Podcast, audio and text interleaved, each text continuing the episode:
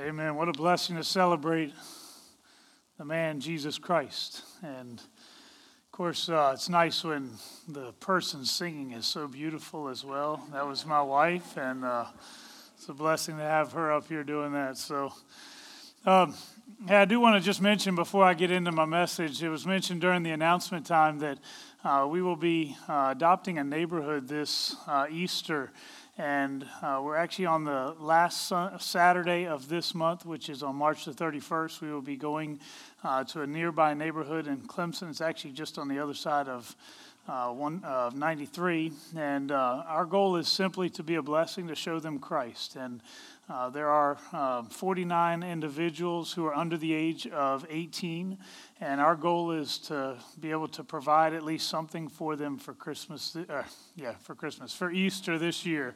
And uh, if you have candy you would like to be involved with that, we would love to have you. I will tell you, it's a lower income neighborhood, and uh, it is an opportunity for us to show them Christ when many times others overlook them. And it's our opportunity to do that. I would love not only to have people who would bring candy to help with this. Uh, but I would love even more than that to have individuals who would say, you know what, I want to be there. I want to be a part of it, simply to be the hands and feet who actually get to deliver that and bring the joy of Christ with you.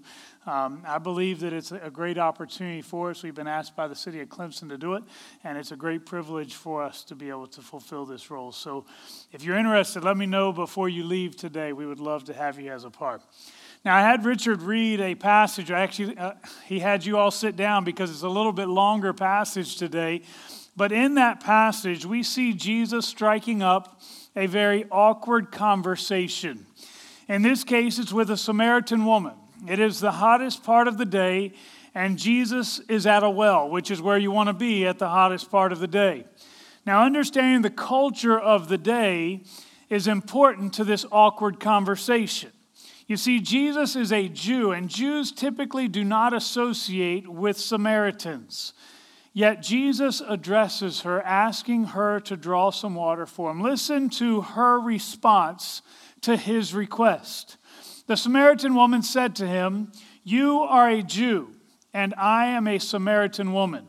How can you ask me for a drink? Now, clearly, she was not expecting this conversation to take place that day.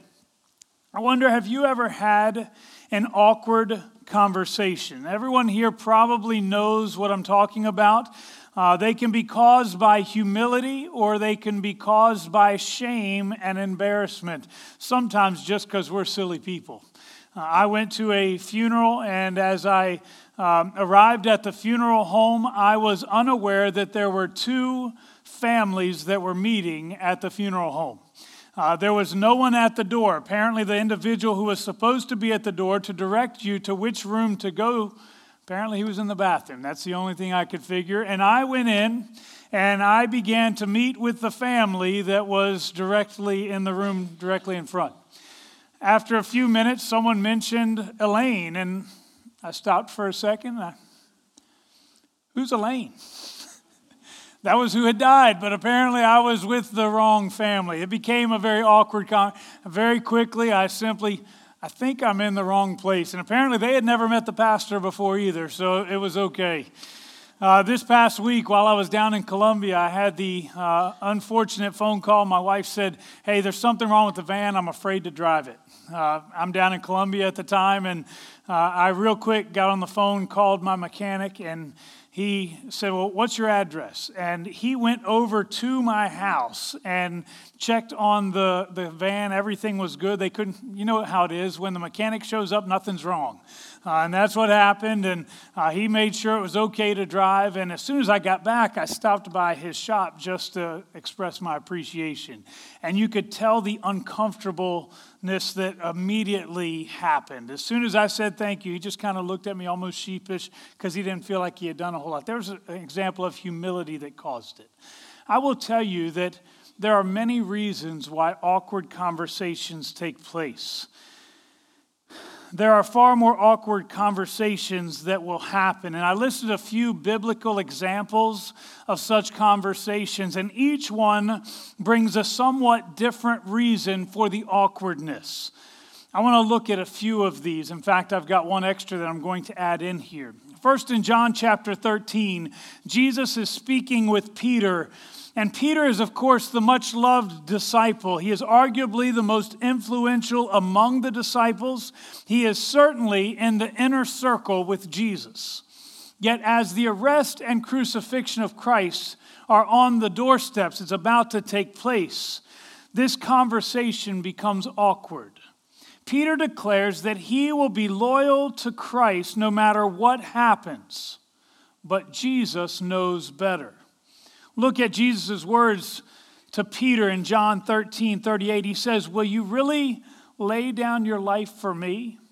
Very truly, I tell you, before the rooster crows, you will disown me three times. Can you imagine the tension that suddenly entered this conversation? Peter is confident in himself. He means what he's saying. When he says, I will be loyal even to the point of death, he means it. He probably wanted to argue a little bit with Jesus, but not too many people win arguments with Jesus. So there had to be this tension, and it all of a sudden became a very awkward conversation. Obviously, the reason for the awkwardness here is for what is about to take place, not what has already taken place. Another awkward conversation occurs when Mary talks to Joseph about her pregnancy. Now, we're not given a whole lot of detail about this particular conversation, but we know that it had to be a little bit awkward. Amidst all of the doubts and probably accusations, the denials, all the questions, all the promise of a great future, and all the blessings, tell you the truth, I don't know how this conversation couldn't have been awkward. The reason is because there is obviously something on the table here that it's hard to deny, but at the same time, God has moved in a mighty way. This was very awkward, but it's because of the fact that the doubts that were there were not truly founded. And then you have the story of Adam and Eve in Genesis chapter 3. It tells of the fall of mankind these were God's most loved creation. He had lived with them in peace and union, likely for a very long time. We don't know how long they were in the Garden of Eden, but we know that they had been created, and then they were given instructions to tend to the garden, in which they did. But sin had not entered the world up until that point. Therefore, there was no death, no sickness, no pain. In addition, we're told in Genesis chapter 2 that they were naked and they felt no shame. That's because the sinful nature had not entered mankind at that point. So they could look upon each other with pure thoughts, regardless of their attire or the lack thereof. But then the fall takes place. Immediately they realize that they are naked and they try to hide themselves. Can you imagine the awkward conversation when God calls them out? Not only do they hide, but they even try to sew fig leaves together to cover up their nakedness. And God says to them, Who told you that you were naked? Have you eaten from the tree that I commanded you not to eat from? In their case, there is a sense of awkwardness because, well, first of all, because they're naked. There is a sense of awkwardness simply because they stand before God and they are not clothed, but they know that they probably ought to be. Second, because they got caught in their sin. Notice what he did. He asked them, Who told you were naked? And even before they get the chance to answer the question, Did you do what I told you not to do? They've been caught and they knew it. God calls them out for their sin, and that is never a fun conversation. Let me share one more unexpected, awkward conversation with you, and it's not in your bulletin, but it's incredibly important. It's the story of Manasseh. Most of us are not all that familiar with Manasseh, but he was the son of Hezekiah, and he would serve as the king in Jerusalem for 55 years. And while his father was a great king, Manasseh was nothing like his father. In fact, he becomes perhaps the most ungodly king to lead not only Judah, but perhaps in all of history. Some would even say he was worse than some of the, the tyrannical leaders like Hitler and Stalin. What was Manasseh known for? His father had sought to bring Judah back into a right relationship with God. Manasseh, on the other hand, would reject the ways of his father. According to 2 Kings chapter 21, he would reintroduce idol worship to the people of God. He would desecrate, desecrate the temple of the Lord. He would have his own son sacrificed in the fire. And in verse 16 of 2 Kings 21, we are told that Manasseh also shed so much innocent blood that he filled Jerusalem from end to end. In fact, it is believed by most historians that the prophet Isaiah was sawn in half under the direction of King Manasseh. I don't know about you, but he sounds like a pretty bad guy. Well, God holds Manasseh accountable. He and all the people of Judah are overthrown by the Assyrians. Manasseh is not only humiliated, being led around in shackles, being pulled by a ring that is placed in his nose, but he also finds himself eventually imprisoned in Babylon. And it is at this point that the awkward conversation takes place. It was in his conversation with God. Remember how ungodly he had been? He stood opposed to everything that his father tried to do. As his father tried to honor God, all of a sudden now you have this king who has done everything but honor God. Truthfully, he's probably one of the most horrible people you will ever find. But for God,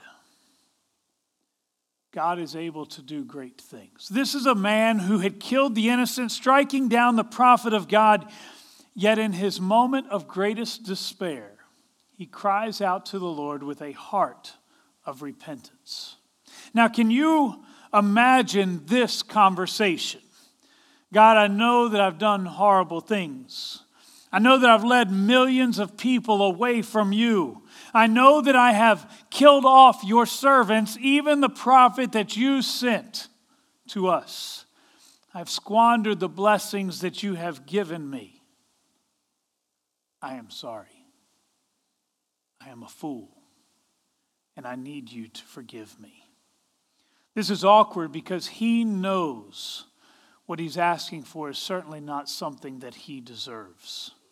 It is only by God's grace that he can be made right. Now, I don't know about you, but offering forgiveness to someone who is so horrible can be very difficult. I'm not sure if I could forgive someone like Manasseh. But for God, such amazing grace comes somewhat easy. There are two thoughts that arise out of the story of Manasseh. The first is this Is there someone that you need to forgive? Is there someone who has wronged you somewhere along the way, and in your eyes it is such a great offense that there is no way that you could offer that kind of forgiveness? What I want you to know today is that God can offer that kind of forgiveness. Now, here's my question Is your standard higher than God's standard? Now, you know the answer to the question. Eh, absolutely not. But, but here's the thing if God can forgive and his standard is so high, what is it that keeps you from offering forgiveness as God would offer forgiveness? Perhaps the problem is that we do not realize exactly how much God had to forgive in us.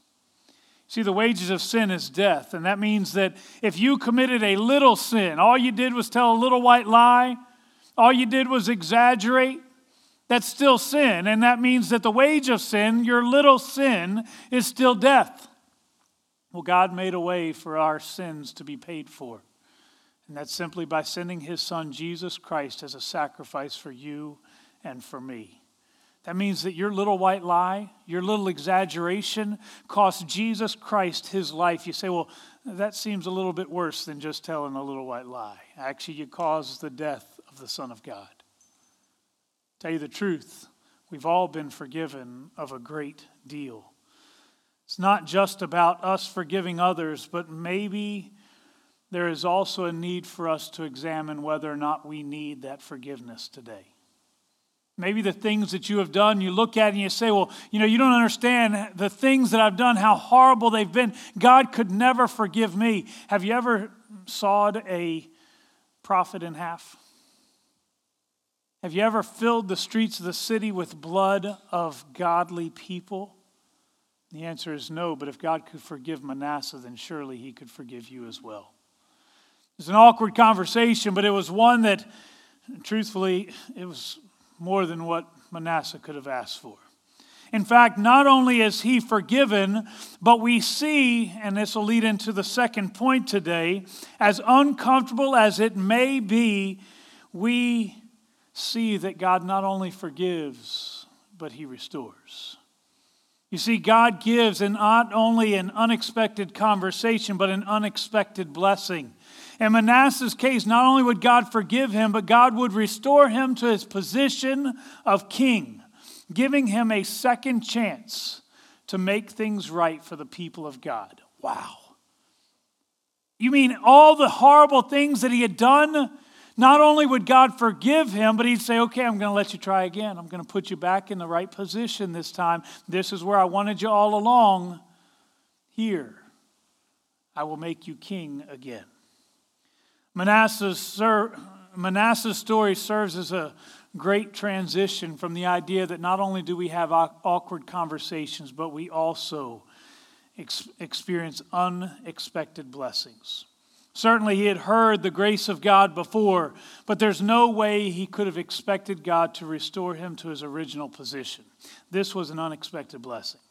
In the same way, when we come before God, with a genuinely repentant heart, the conversation may seem awkward as we confess our sins and failures, but He longs to make things right. And I would even add, I believe that God wants to restore that which is broken. Take the marriage that has been defiled. Take the marriage where the husband has been unfaithful, or even the wife has been unfaithful. And it seems as though there is no way that this could ever be restored, that it could be made right. I want you to know that not only can God forgive, but He can make it right. He can restore. That's who He is. It's an incredible thing, incredible idea that God would offer such grace that He would give us a second chance, but that's exactly what He does. In our passage, Jesus tells this woman that everyone who drinks this water will be thirsty again, but whoever drinks the water I give them will never thirst. Indeed, the water I give them will become in them a spring of water welling up to eternal life. You talk about an unexpected blessing. In this case, she came just to receive water. But in this moment, Jesus is offering her eternal life. Certainly, this would have piqued her interest a little bit, but it wasn't that she was, it wasn't what she was expecting when she left home that day.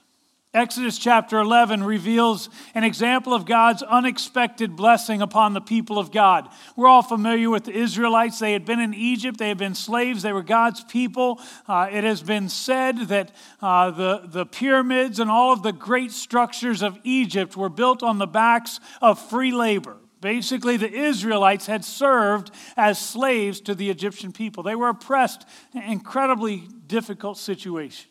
They cried out to God, and as they cried out to God, God provided a deliverer. Now, you guys know the story of Moses. He comes, he basically serves as God's tool. He brings 10 plagues about. The 10th plague is one that nobody would ever want to see happen. In their case, um, the firstborn child of each Egyptian family would be killed overnight. Even their firstborn animals would be killed. This was a devastating evening for the people of Egypt. And what would happen is each time there was a plague, Pharaoh would relent just a little bit, and then we're told that God would harden his heart.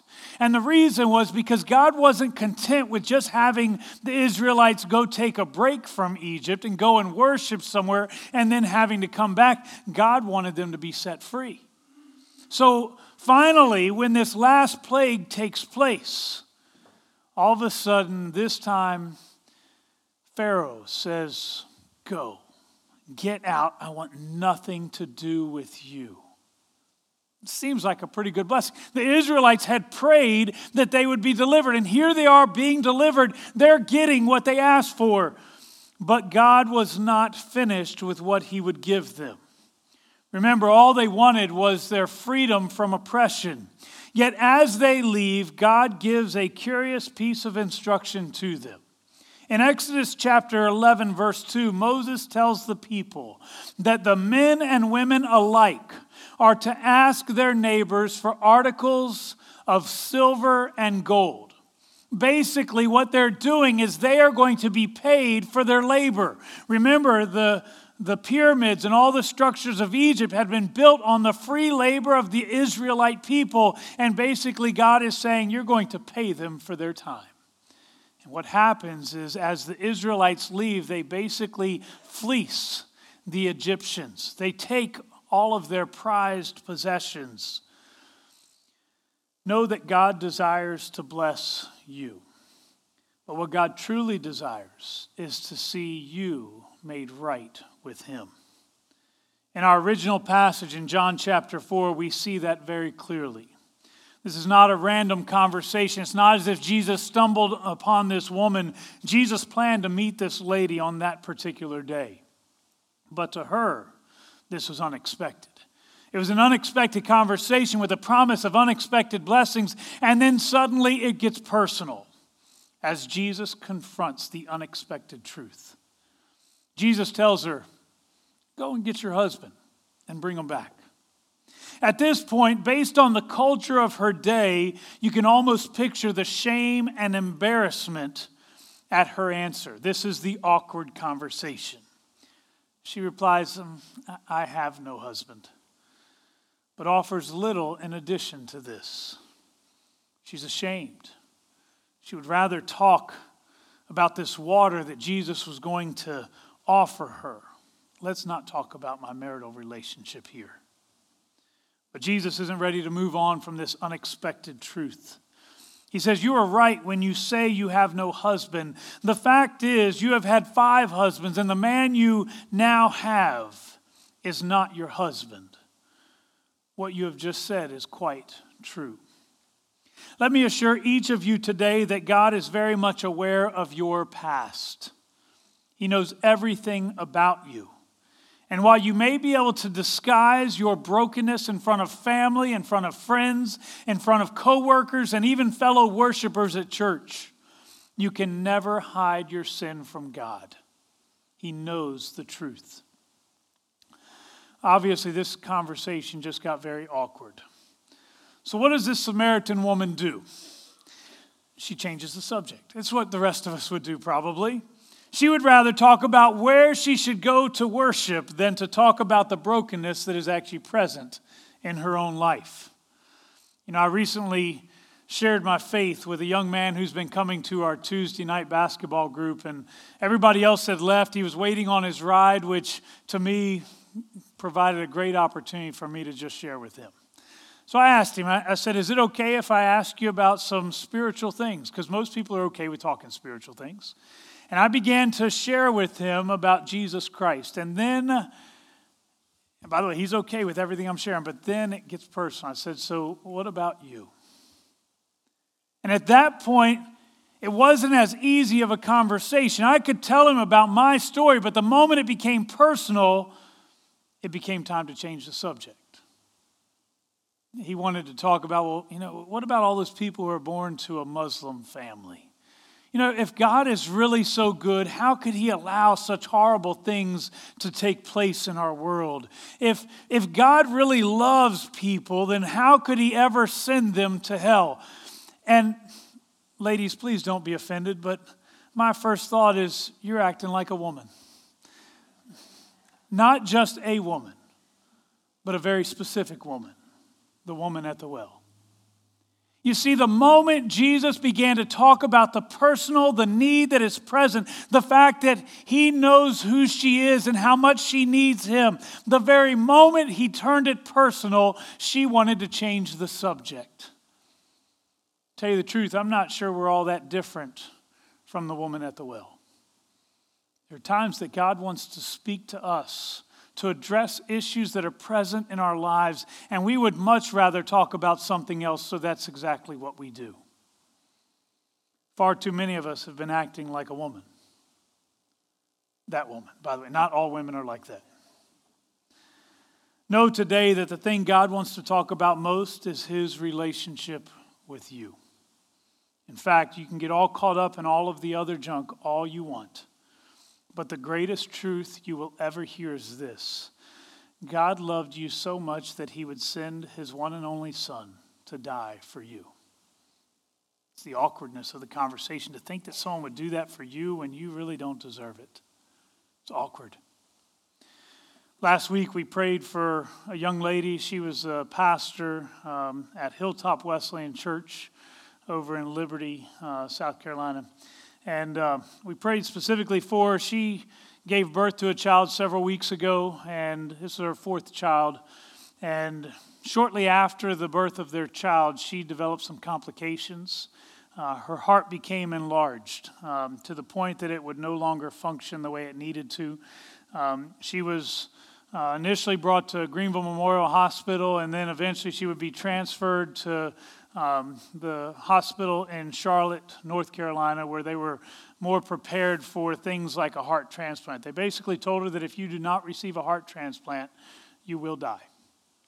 31 year old mother of four. Um, obviously, family is in shock, not really knowing what to do, but we knew what to do. It was to pray and ask that God would provide a new heart. But while we were praying, she was pondering. As she pondered, the thought came to her mind that in order for her to receive a new heart, in order for her to be saved, someone else would have to die. And all of a sudden, it hit her. Jesus Christ had already done that. In order for us to be saved, someone else had to die. Had to allow their body to be broken and their blood to be shed. Today, we are going to participate in the practice of the Lord's Supper. As we do so, I want you to recognize today that what makes this conversation awkward is the fact that none of us deserved his sacrifice for us. But what makes this conversation beautiful is that he knew it. He knew that these people don't deserve it. He prayed, Father, forgive them, for they know not what they're doing. He's, he's hanging on a cross, and his love and his grace continually was poured out. He knew we didn't deserve it, but he didn't care because he loved us that much. Do you know today the grace of Jesus Christ? What I assure you is His grace. It's not something you deserve, but He knew all about it when He went to the cross. How many times have you fallen short of His glory? How many times have you failed to walk in a way that would honor even the salvation that you have already received? He knew all about it, but in His grace, He said, Forgive them, for they don't realize what they're doing. God's grace is extended to you today. I'm going to tell you that the most awkward conversation you will ever have is admitting that you need help. You cannot you cannot live without Christ. You will fail. You cannot be set free without Christ. You will fail. You cannot experience eternal life without Christ. You will fail. No matter what you do, you will need Christ. And it may be awkward to say, I need somebody's help. But the greatest thing we will ever do is to call upon the name of the Lord. Do you know what He'll do? He'll save you. I ask you to bow your heads and close your eyes with me. Father, as we come before you today, we recognize that there is no greater blessing than the eternal life that you have made available to us. All of us have sinned and fallen short of your glory, and we know that. But by your grace, you have offered us redemption. So today we rejoice over the redemption that has been given. Although we also recognize that maybe we are a people that still needs your forgiveness. Maybe there's something in our lives that we question whether you could truly forgive us. We've done some really bad things. Maybe we've been holding on to bitterness toward others, and we need you to help us to forgive them. But I pray that truly we would understand the grace that we have received. Help us to be a people Help us to be a people who are transformed by your grace. Thank you for your sacrifice. Thank you that in spite of the fact that we did not deserve it, you willingly sent your Son, Jesus Christ, to die for us. Lord, I pray right now that you would help us, help us to realize how great a sacrifice that was. Lord, I pray that you would help us to be fully surrendered to you. As we participate in these elements, we know they're common, ordinary elements, but Lord, I pray that they would mean so much more to us today. Help us to realize that they represent that sacrifice that you made, your body broken, your blood shed for us. The mere idea that someone would do that for us makes us uncomfortable. But Lord, you did it because you loved us that much. Help us to walk in appreciation of that. In Christ's name we pray. Amen.